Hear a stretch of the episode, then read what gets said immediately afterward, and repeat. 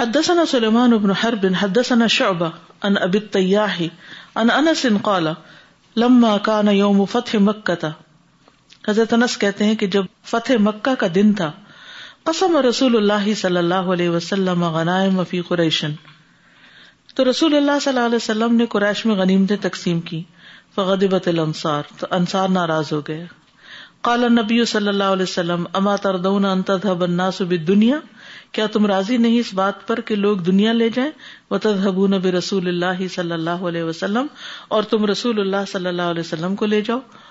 قالوا، بلا۔ کہنے لگے، کیوں نہیں؟ قال، لو سلك الناس واديا او شعبا لسلكت وادي الانصار او شعبهم۔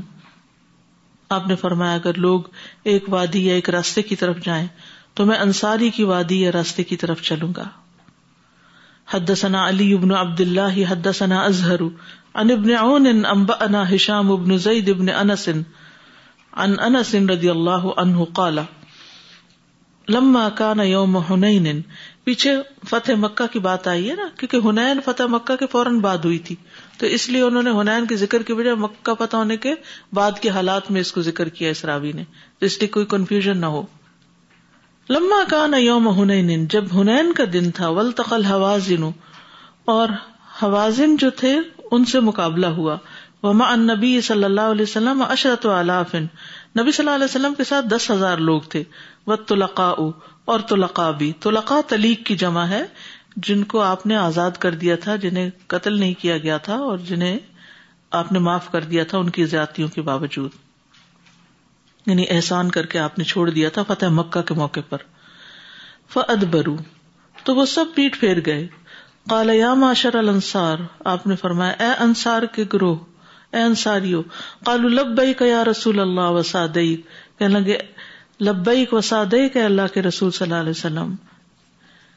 نحن بین یدیک ہم آپ کے سامنے ہیں۔ یعنی یا رسول اللہ، ہم حاضر ہیں۔ فنزل النبی صلی اللہ علیہ وسلم فقال، تو نبی صلی اللہ علیہ وسلم اترے اور آپ نے فرمایا، انا عبد اللہ و رسول میں اللہ کا بندہ اور اس کا رسول ہوں۔ کیونکہ اتر کر آپ نے دعا کی۔ فن ہزم المشرکون، تو مشرقین ناکام ہوئے۔ فعت تلقا اول مہاجرین تو آپ نے تلقا اور مہاجرین کو دیا۔ ولم یعطل انصار شیئن انصار کو کچھ نہ دیا۔ فقالو فدعاہم تو وہ کہتے ہیں کہ آپ نے ان کو بلایا فادخلہم فی قبت ایک یعنی خیمے میں داخل کیا۔ فقال اما تردون ان الناس بالشاة والبعیر پھر فرمایا، کیا تم راضی نہیں ہو کہ لوگ بکری اور اونٹ لے جائیں؟ وہ تذہب رسول اللہ صلی اللہ علیہ وسلم، اور تم رسول اللہ صلی اللہ علیہ وسلم کو لے جاؤ۔ فقال نبی صلی اللہ علیہ وسلم، تو رسول اللہ صلی اللہ علیہ وسلم نے فرمایا، لو سلک الناس واديا وسلكت الانصار شعبا لاخترت شعب الانصاری۔ اگر دوسرے لوگ ایک وادی کی طرف چلیں اور انصار دوسری گھاٹی کی طرف، تو میں انصار کی گھاٹی کو اختیار کروں گا، انصار کا راستہ اختیار کروں گا۔ حدثني محمد بن بشار، حدثنا غندر، حدثنا شعبة. قال، سمعت قتادة عن انس رضي الله عنه قال، جمع النبي صلى الله عليه وسلم ناسا من الانصار نبی صلی اللہ علیہ وسلم نے انصار کے کچھ لوگوں کو جمع کیا۔ فقال، ان قریشا حدیث عہد بجاہلیت و مصیبت، کہ بے شک قریش حدیث عہد نئے نئے مسلمان ہوئے۔ بجاہلیت، جاہلیت کے ساتھ یعنی جاہلیت سے نکل کر آئے وہ مصیبت اور مصیبت سے۔ مصیبت کون سی؟ یعنی جو ان سے مکہ چھن گیا اور یعنی ہار گئے، ناکام ہو گئے، مغلوب ہو گئے۔ اور اپنا دین بھی اب چھوڑا۔ وہ انی ارت تو انوج بھی رہوں و اط ہوں تو میں چاہتا تھا کہ ان کے نقصان کی تلافی کروں اور ان کے اندر الفت ڈالوں۔ اما تردون ایرج الناس بالدنیا۔ کیا تم راضی نہیں ہو کہ لوگ دنیا لے کے جائیں؟ وہ ترجمون اب رسول اللہ صلی اللہ علیہ وسلم اور تم رسول اللہ صلی اللہ علیہ وسلم کو لے کے جاؤ۔ الا بیوتکم اپنے گھروں کی طرف۔ قالو بلا۔ کہنے لگے، کیوں نہیں؟ قال لو سلکت الناس وادیا وسلک الانصار شعبا۔ لوگ اگر ایک وادی کی طرف چلے اور انصار ایک گھاٹی کی طرف لسلک تو وادی الانصاری اور شعب الانصاری، تو میں انصار کی وادی یا گھاٹی کی طرف جاؤں گا۔ یہاں امام بخاری مختلف الفاظ جمع کر رہے ہیں اور روایتوں کے چھوٹے چھوٹے فرق بھی سامنے لا رہے ہیں۔ حدثنا قبیصة حدثنا سفیان عن الاعمش عن ابی وائل عن عبد الله قال، لما قسم النبی صلی اللہ علیہ وسلم قسمت حنین، جس وقت نبی صلی اللہ علیہ وسلم نے حنین کی غنیمت بانٹی۔ قال رجل من الانصار، تو انصار کے ایک شخص کہنے لگا، ما اراد بها وجه اللہ، آپ نے اس کے ساتھ اللہ کا چہرہ نہیں چاہا۔ یعنی اللہ کی رضا مقصود نہیں تھی۔ فعطی تو نبی صلی اللہ علیہ وسلم۔ تو میں نبی صلی اللہ علیہ وسلم کے پاس آیا۔ اخبر تو ہوں تو میں نے آپ کو خبر دی۔ فتغیر وجہ تو آپ کا چہرے کا رنگ بدل گیا۔ ثم قال رحمت اللہ علیہ موسا پھر کہنے لگے، اللہ تعالیٰ موسی علیہ السلام پہ رحمت فرمائے۔ لقد اوذی باکثر من هذا فصبر۔ وہ تو اس سے بھی زیادہ تکلیف دیے گئے تھے، لیکن انہوں نے صبر کیا۔ اس سے ایک اور حکمت کی بات پتہ چلتی ہے کہ جب انسان پر دکھ اور تکلیف کا وقت آئے تو کسی ایسے شخص کی تکلیف یا دکھ کو سوچ لے جو ہم سے بھی زیادہ تکلیف میں ہے، تو تکلیف ہلکی ہو جاتی ہے۔ صبر میں اپنے سے بڑے صبر کرنے والوں کو دیکھ لینا چاہیے۔ اگر کوئی بیماری آ جائے اور سال بھر رہ جائے، دو سال رہے، تو انسان سوچے کہ ایوب علیہ السلام پر تو اٹھارہ سال بیماری کے گزرے تھے۔ سال دو سال تو بہت کم ہے اس کے مقابلے میں، تو مجھے صبر کر لینا چاہیے۔ اسی طرح باقی چیزوں میں بھی، کسی بھی محرومی، کسی بھی نقصان، کسی بھی غم میں۔ حدثنا قتيبة بن سعيد، حدثنا جرير عن منصور، عن ابي وائل، عن عبد الله رضي الله عنه قال، لما كان يوم هنين آثر النبي صلى الله عليه وسلم ناسا جب ہنین کا دن تھا تو نبی صلی اللہ علیہ وسلم نے کچھ لوگوں کو ترجیح دی۔ آت القرا میں اتم من البل اقرا بن حابس کو سو اونٹ دیے۔ وہ آتا اوینا تمسل ذالک اوینا بن حسن کو بھی اتنے ہی۔ وہ آتا ناسن اور کچھ اور لوگوں کو بھی عطا کیے۔ وقال رجل ما ارید بهذه القسمة وجه اللہ۔ تو ایک شخص کہنے لگا کہ اس سے اللہ کا چہرہ مقصود نہ تھا۔ فقلت لأخبرن النبی صلی اللہ علیہ وسلم۔ تو میں نے کہا کہ میں تو رسول اللہ صلی اللہ علیہ وسلم کو ضرور بتاؤں گا، یہ ابن مسعود کہتے ہیں۔ تو جب انہوں نے آ کے رسول اللہ صلی اللہ علیہ وسلم کو بتایا تو آپ نے فرمایا، قال رحم اللہ موسا لقد اوذی باکثر من هذا فصبر۔ کہ موسی علیہ السلام پہ اللہ رحم فرمائے، ان کو اس سے بھی زیادہ تکلیف دی گئی، مگر انہوں نے صبر کیا۔ یعنی بنی اسرائیل نے ان پر کچھ الزام لگائے تھے۔ کیونکہ علیہ السلام بہت باحیا تھے۔ کبھی لوگوں کے سامنے نہیں نہاتے تھے۔ انہوں نے کہا کہ ان کے جسم میں کوئی عیب ہے، اس وجہ سے ہم سے چھپتے ہیں۔ تو ایک مرتبہ جب انہوں نے نہانے کے لیے کپڑے رکھے، تو پتھر لے گیا۔ تو انہیں لوگوں کے سامنے آ کے کپڑے لینے پڑے، تو پتا چل گیا کہ نہیں، ایسا کوئی عیب نہیں، یہ صرف حیا کی وجہ سے۔ علیہ السلام کے اس واقعے سے ایک بڑی اہم بات مجھے ہمیشہ سمجھ آتی ہے، وہ یہ کہ اگر کوئی آپ پہ جھوٹا الزام لگا رہا ہے نا، تو آپ صبر کر جائیں۔ صبر کر جائیں۔ انتظار تو کریں۔ پھر دیکھیں کیا ہوتا ہے۔ پھر اللہ کیسے بدلا لیتا ہے؟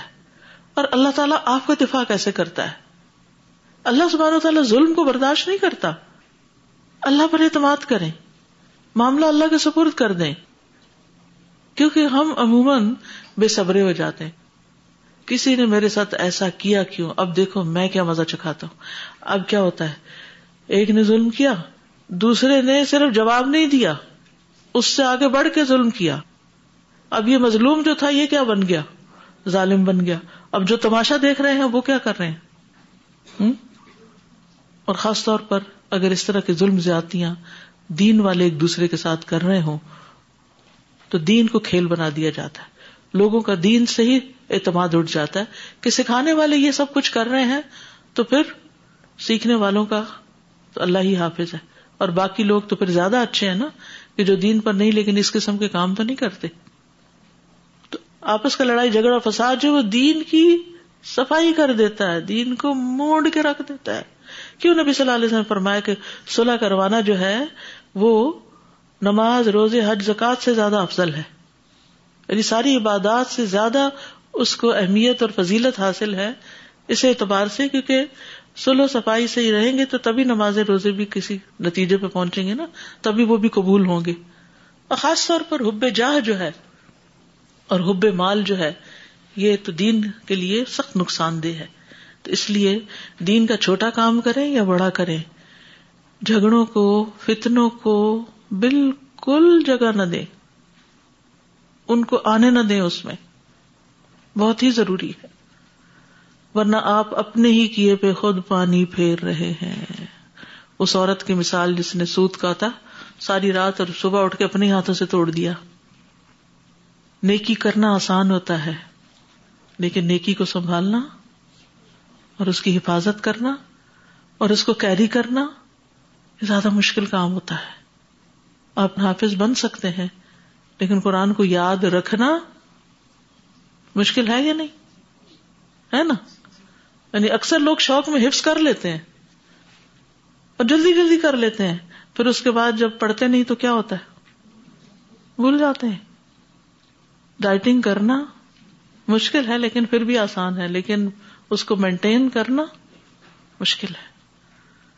تو اس لیے بی کیئرفل تھوڑا کام کریں لیکن اس کی حفاظت کریں۔ استاذ یہ رسول اللہ صلی اللہ علیہ وسلم نے غصے کے وقت میں ایک ایسی بات کہی۔ تو اس کا مطلب ہے کہ ہماری زبان سے جو لفظ نکلتے ہیں، وہ ہمارے ایکشنز کو کنٹرول کرتے ہیں۔ یس حدثنا محمد بن بشار، حدثنا معاذ بن معاذ، حدثنا ابن عون عن هشام بن زيد بن انس رضي الله عنه قال، لما كان يوم حنين اقبلت هوازن وغطفان وغيرهم بنعمهم وزراريهم ومع النبي صلی اللہ علیہ وسلم عشرت الاف من الطلقاء. انس بن مالک کہتے ہیں کہ جب ہنین کا دن ہوا، لما کان یوم ہنین اقبلت حوازن و غطفان وغیرہ تو حوازن اور غطفان قبیلے کے لوگ آ گئے بنعمہم اپنے مویشیوں کے ساتھ۔ سورت اللہ نام ہے نا؟ وزراری ہم اور اپنے بال بچوں سمیت یعنی لڑائی کے لیے۔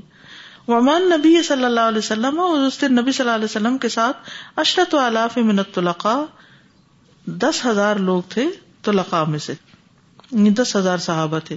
اور کچھ وہ لوگ جو طلقاء میں سے تھے۔ فاد برو تو پیٹ پھیر گئے۔ انہو اس سے حتی بقی وحدہ یہاں تک کہ آپ اکیلے باقی رہ گئے۔ فنادا یوم ندا عینی آپ نے اس دن دو آوازیں دی لم یخلط بینہما ان دونوں کے درمیان ان کو مکس اپ نہیں کیا۔ التفت عن یمین ہی اپنے دائیں جانب دیکھا۔ فقال، یا معاشر الانصار تو فرمایا، اے انصار کے گروہ قالوا، لبیک یا رسول اللہ انہوں نے کہا، لبیک اے اللہ کے رسول ابشر، نحن معک آپ خوش ہو جائیے، ہم آپ کے ساتھ ہیں ثم التفت عن یساری پھر آپ بائیں طرف پلٹے۔ فقال یا معاشر الانصار پھر فرمایا، اے انصار کے گروہ، قالوا لبیک یا رسول اللہ انہوں نے کہا لبیک اللہ کے رسول، اب شر نہ خوش ہو جائیے، ہم آپ کے ساتھ ہیں۔ وہ ہوا اللہ بغلت بیدا اور آپ سفید خچر پہ تھے۔ فنزل، تو آپ اس سے نیچے اترے۔ فقال، انا عبد اللہ و رسول فرمایا، میں اللہ کا بندہ اور اس کا رسول ہوں۔ فن حزم المشرکون مشرق شکست کھا گئے۔ وہ اصاب یوم ادن غنا ام تو آپ نے اس دن بہت زیادہ غنیمتیں حاصل کی۔ فقسم فل مہاجرین و طلقاء تو آپ نے وہ تقسیم کر دی مہاجرین اور طلقاء میں۔ ولم یعطل انصار شیئا انصار کو کچھ بھی نہ دیا۔ فقالت الانصار انصار کہنے لگے اذا كانت شدید فنحن ندا، جب مشکل وقت ہوتا ہے تو ہمیں بلایا جاتا ہے۔ وہ یعطى الغنیمت غیرنا اور غنیمت ہمارے علاوہ کسی اور کو دے دی جاتی ہے۔ وہ بلغال کا فجما اہم فی قبت جب آپ کو یہ بات پہنچی تو آپ نے ان کو ایک خیمے کے نیچے جمع کیا۔ فقال یا معاشر الانصار آپ نے فرمایا، اے انصار کے گروہ، ما حدیث ان بلغنی عنکم، یہ کیا بات ہے جو مجھے تمہاری طرف سے پہنچی ہے؟ فسکتو، تو چپ ہو گئے. فقال یا معشر الانصار، الا ترضون ان يذهب الناس بالدنيا وتذهبون برسول الله صلی اللہ علیہ وسلم تحوزونه الى بيوتكم کیا تم خوش نہیں اس بات سے کہ لوگ دنیا کا مال اسباب لے جائیں اور تم اللہ کے پیغمبر کو اپنے گھروں میں لے جاؤ؟ قالو، بلا، فقال نبی صلی اللہ علیہ وسلم۔ کہنے لگے، کیوں نہیں؟ تو آپ نبی صلی اللہ علیہ وسلم نے فرمایا الناس وادین وسلکت الانصار شعبا۔ کہ اگر لوگ ایک وادی میں چلے اور انصار دوسری گھاٹی میں لاخذت شعب الانصاری، تو میں انصار کی گھاٹی کو اختیار کروں گا۔ وقال ہشام یا ابا حمزہ و انت شاہد ذاکا تو ہشام نے اپنے دادا انس سے کہا کہ ابو حمزہ، تم بھی اس وقت وہاں موجود تھے۔ قال و این اغیب عنہ؟ تمہیں وہاں سے غائب کہاں ہوتا؟ میں بھی وہی تھا۔ انصار میں سے تھے نا حضرت انس۔ اب آپ کہہ رہے ہوں گے کہ حضرت انس نے یہ ساری روایتیں کی ہیں تو کہیں کچھ الفاظ ہیں، کہیں کچھ۔ بات یہ ہے کہ حضرت انس یہ واقعات زندگی کے مختلف حصوں میں مختلف لوگوں کو سناتے رہے۔ پریکٹیکلی اس کو دیکھیے کہ اگر آپ ایک ہی بات تین دفعہ کہیں اور وہ تین دفعہ لکھی جائے، تو کیا تین دفعہ سارے الفاظ ایک جیسے ہوں گے؟ لیکن مانا تو ایک ہی ہوگا نا۔ تو بعض حدیث میں ایسا ہو جاتا ہے کہ روایت بل مانا بھی آتی ہے اور الفاظ کا تھوڑا سا فرق بھی آ جاتا ہے۔ ٹھیک ہے؟ یہاں غنائم زیادہ کیوں ملے تھے؟ اس کی وجہ یہ تھی کہ حوازن کے لوگ خود بھی نکلے اور کثرت کے لیے بال بچے بھی لے لیے۔ چھ ہزار کے قریب تھے وہ۔ سارے جانور بھی لے آئے۔ اونٹ، بکریاں، گائے یعنی اپنا لشکر بہت بڑا بنا لیا۔ اور جب ہارے تو ہر چیز ہی کھو بیٹھے۔ درید بن سما کے بارے میں آتا ہے کہ بہت صاحب رائے رکھتا تھا تو اس نے ان لوگوں کو منع بھی کیا۔ مالک بن حوازن جو تھا، ان کا لیڈر جو یہ جنگ لڑ رہا تھا، اس کو سمجھایا بھی لیکن وہ نہیں سمجھا۔ اور وہ سب کچھ ساتھ لے کے لڑنے کو آیا۔ تو نتیجہ کیا ہوا؟ ہار گئے۔ یاد رکھیے کہ ہنین کی جو غنیمتوں کی تقسیم تھی، اس کے کچھ اور واقعات بھی ہمیں ملتے ہیں۔ کچھ ان کا میں ذکر کروں گی۔ جب آپ تقسیم کر رہے تھے تو لوگوں کا ازدحام تھا۔ بہت لوگ تھے آپ کے آس پاس۔ عبداللہ بن مسعود کہتے ہیں کہ جب رسول اللہ صلی اللہ علیہ وسلم جرانا جے ارانا ٹھیک ہے؟ را کے شد ہے۔ این کے نیچے بھی زیر ہے اور جیم کے نیچے بھی زیر ہے۔ جے ارانا ٹھیک ہے؟ جائرانا ہم بول دیتے ہیں لیکن یہ جیرانا جیرانا میں جب غزہ ہنین کا مال آپ تقسیم فرما رہے تھے تو لوگ آپ کے پاس جمع ہو گئے۔ رسول اللہ صلی اللہ علیہ وسلم اس وقت تقسیم کے ساتھ ساتھ کچھ باتیں بھی کر رہے تھے۔ ان میں سے ایک بات آپ نے جو فرمائی کہ اللہ کے بندوں میں سے ایک بندے کو اللہ نے اس کی قوم کی طرف بھیجا۔ تو اس کی قوم نے ان کو مارا اور ان کا سر زخمی کر دیا۔ وہ اپنے چہرے سے خون پہنچتے جا رہے تھے اور کہتے جا رہے تھے، رب فر قومی ان لا يعلمون اے میرے رب میری قوم کو معاف کر دے کیونکہ یہ جانتے نہیں ہے اس لیے یہ ایسا سلوک کر رہے ہیں میرے ساتھ۔ یاد رکھیے، جب بھی کسی کو غلطی کرتے دیکھے تو پہلا خیال یہ سوچا کرے کہ نہ سمجھ ہے، لا علم ہے۔ اور باقی قوم تو لا علم تھی نا، ان کو نبی کی ویلو نہیں پتا تھی۔ جب ہمیں کسی چیز کی ویلو نہیں پتا ہوتی تو ہم اس کی قدر بھی نہیں کرتے۔ یہ جو پہلے میں نے بات کی نا کہ ایک ہی شخص ہوتا ہے اور اس کے بارے میں دو طرح کی رائے ہوتی ہیں۔ جو جانتے ہیں وہ اور رائے رکھتے ہیں، جو نہیں جانتے وہ اور رائے رکھتے ہیں۔ ٹھیک ہے نا؟ مثلا جو لوگ الہدا کو جانتے ہیں، جو یہاں آتے ہیں، جو پڑھتے ہیں، سیکھتے ہیں، ان کی رائے کچھ اور ہے۔ اور جو کبھی نہیں آئے، ان کی رائے کچھ اور ہے۔ کچھ ان میں سے خوف زدہ ہیں، کچھ ان میں سے بدگمانیوں کا شکار ہیں، یا کچھ۔ ایسے سب لوگوں کو کبھی کبھی لے آیا کریں، تاکہ وہ اپنی آنکھوں سے دیکھیں۔ اور اس سکون کو محسوس کریں جو یہاں بیٹھ کے مجھے اور آپ کو ملتا ہے۔ اور اس خوشی کو الحمد للہ کیونکہ انہوں نے چکھا ہی نہیں، دیکھا ہی نہیں۔ تو اس لیے ان کو معذور سمجھے اور ان کی تنقید اور کریٹیسم میں ناراض نہ ہوا کریں غزبناک نہ ہوا کریں۔ ان کے لیے دعا کیا کریں کہ اللہ ان کو حقیقت دکھا دے۔ عبداللہ کہتے ہیں، گویا میں اب وہ منظر دیکھ رہا ہوں کہ رسول اللہ صلی اللہ علیہ وسلم اس آدمی کا واقعہ بیان کرتے ہوئے اپنی پیشانی سے خون صاف کرے تھے۔ اچھا آپ نے اس موقع پر یہ کیوں فرمایا؟ جی یہی وہ علاقہ تھا جہاں آپ کو زخمی کیا گیا تھا۔ اور اس وقت جبریل آپ کے پاس آئے تھے۔ کیا کہنے؟ کہ اگر آپ کہیں تو میں ان دو پہاڑوں کے بیچ میں ان کو پیس کے رکھ دوں، لیکن آپ نے ان کو معاف کر دیا۔ اور کس طرح پھر یہ لوگ مسلمان ہوئے؟ اور کس طرح انہیں میں سے بڑے بڑے جرنیل نکلے؟ محمد بن قاسم بھی سقفی تھا۔ انہیں قبائل میں سے تھا۔ تو بات یہ ہے کہ معاف کرنے سے جو خیر نکلتی ہے وہ بازوقت بدلا لینے اور انتقام لینے سے۔ صرف ضرورت کے وقت آپ نے بدلا لیا ادر وائز نہیں۔ یہی وہ موقع تھا جب آپ صلی اللہ علیہ وسلم نے سفان بن امیہ کو پوری وادی بھری ہوئی بکریوں کی دے دی تھی۔ کیونکہ چالیس ہزار بکریاں آپ کو اس میں ملی تھی۔ انتیس سو اونٹ، چھ ہزار عورتیں اور بچے وہ بھی قید ہوئے۔ لیکن آپ کا دل مال میں نہیں تھا۔ آپ نے اس کو تقسیم کرنا شروع کر دیا۔ اور آپ کے پاس بھیڑ لگ گئی۔ اچھا چاندی بھی آپ کے ہاتھ آئی۔ جابر کہتے ہیں کہ آپ جب جیرانہ میں لوگوں کو مال تقسیم کر رہے تھے، تو حضرت بلال کے پاس کپڑے میں چاندی تھی جو وہاں سے حاصل ہوئی تھی۔ تو آپ لوگوں کو مٹھ بھر بھر کے دیے چلے جا رہے تھے یعنی مٹھی بھر بھر کے لوگوں کو دے رہے تھے۔ تو ایک شخص نے کہا، محمد صلی اللہ علیہ وسلم، عدل کیجیے تو آپ نے فرمایا وہی لگ اگر میں عدل نہیں کروں گا تو پھر کون عدل کرے گا؟ اس پر حضرت عمر نے کیا کہا؟ مجھے اجازت دیجیے کہ میں اس کی گردن اڑا دوں۔ آپ نے فرمایا، میں اس بات سے اللہ کی پناہ مانگتا ہوں کہ لوگ ایسی باتیں کریں کہ یہ اپنے ہی ساتھیوں کو قتل کرا دیتے ہیں۔ اللہ اکبر۔ تو آپ نے منافقین کو بھی یہ کہہ کے چھوڑ دیا کہ اس میں دین کی بدنامی ہوگی۔ نبی صلی اللہ علیہ وسلم کی سیرت پڑھتے جائیے، آپ کے ہر فیصلے سے یہ پتہ چلتا ہے کہ آپ نے اپنی جان، مال، عزت، ہر چیز کو داؤ پہ لگایا، کس کو عزت دینے کے لیے؟ دین کو۔ جب ہم ہر چیز چھوڑ دیں دین کی خاطر، تو اللہ پھر عزت بھی دیتا ہے۔ اور اگر دین سے ہم دنیا بنانے کی فکر کریں، تو پھر نہ دنیا رہتی ہے اور نہ دین رہتا ہے۔ ہم سب کو اپنی نیتوں کو چیک کرنا چاہیے۔ کہ ہم کیوں آتے ہیں پڑھنے؟ ہم کیوں آتے ہیں پڑھانے؟ ہم کیوں کر رہے ہیں یہ خدمت؟ کیا چاہیے؟ صرف دنیا؟ وہ تو کوئی دے ہی نہیں سکتا آپ وہ تو اللہ نے تقسیم کی ہوئی آپ کے لیے کہ آپ کو کتنا ملے گا۔ آج ملے گا یا کل ملے گا۔ اور اصل تو ملنے والی چیز پر ولاخرت خیر و ابقا۔ باب سریتی التی قبل نجدن نجد کی طرف جو آپ نے سریا روانہ کیا۔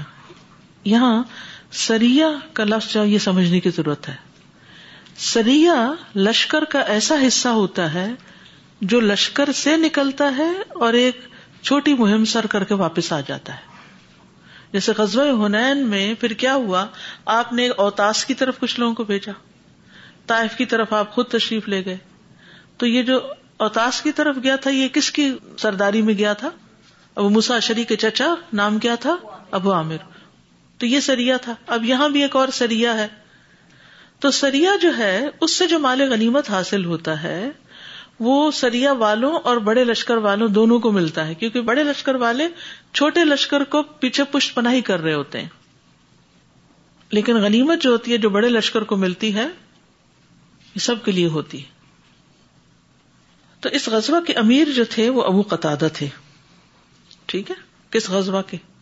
نجس کی طرف جو آپ نے بھیجا۔ اور یہ پچیس لوگ تھے۔ سریا میں تھوڑے لوگ ہوتے ہیں۔ انہوں نے محارب کی سرزمین میں سے غطفان قبیلے سے دو سو اونٹ اور دو ہزار بکریاں مال غنیمت میں حاصل کی تھی پیچھے چونکہ غنیمتوں کا ذکر تھا، امام بخاری یہاں اس روایت کو لے آئے ہیں۔